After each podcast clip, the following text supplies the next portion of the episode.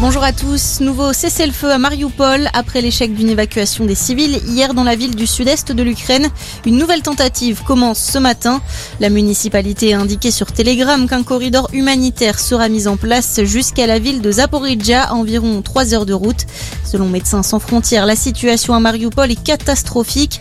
De son côté, l'Organisation mondiale de la santé dénonce ce matin six attaques russes contre des établissements de santé ukrainiens depuis le début du conflit.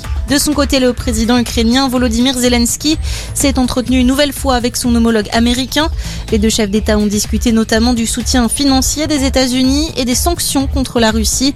La Pologne, elle, a reçu hier le secrétaire d'État américain Anthony Blinken. Le gouvernement polonais demande à Washington de lui fournir des avions de chasse pour renforcer sa défense aérienne.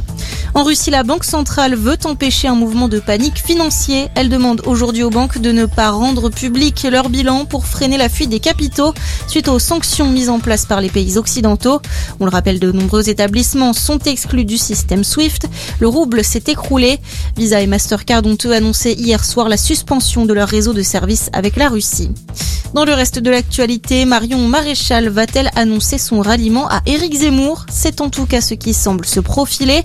Un ralliement qui pourrait être officialisé dès aujourd'hui lors du meeting de campagne du candidat d'extrême droite à la présidentielle à Toulon.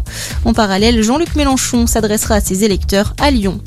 À la page des sports du foot, suite de la 27e journée de Ligue 1 à suivre aujourd'hui. Le match de la peur entre Saint-Etienne et Metz, deux équipes dans la zone rouge, ce sera à 13h. Nantes-Montpellier à 15h ainsi que Rennes-Angers, Reims-Strasbourg et Bordeaux-3. Lille-Clermont à 17h05 et l'affiche de la soirée, Marseille-Monaco à 20h45. Et puis du rugby avec le choc ce soir pour la 20e journée de Top 14.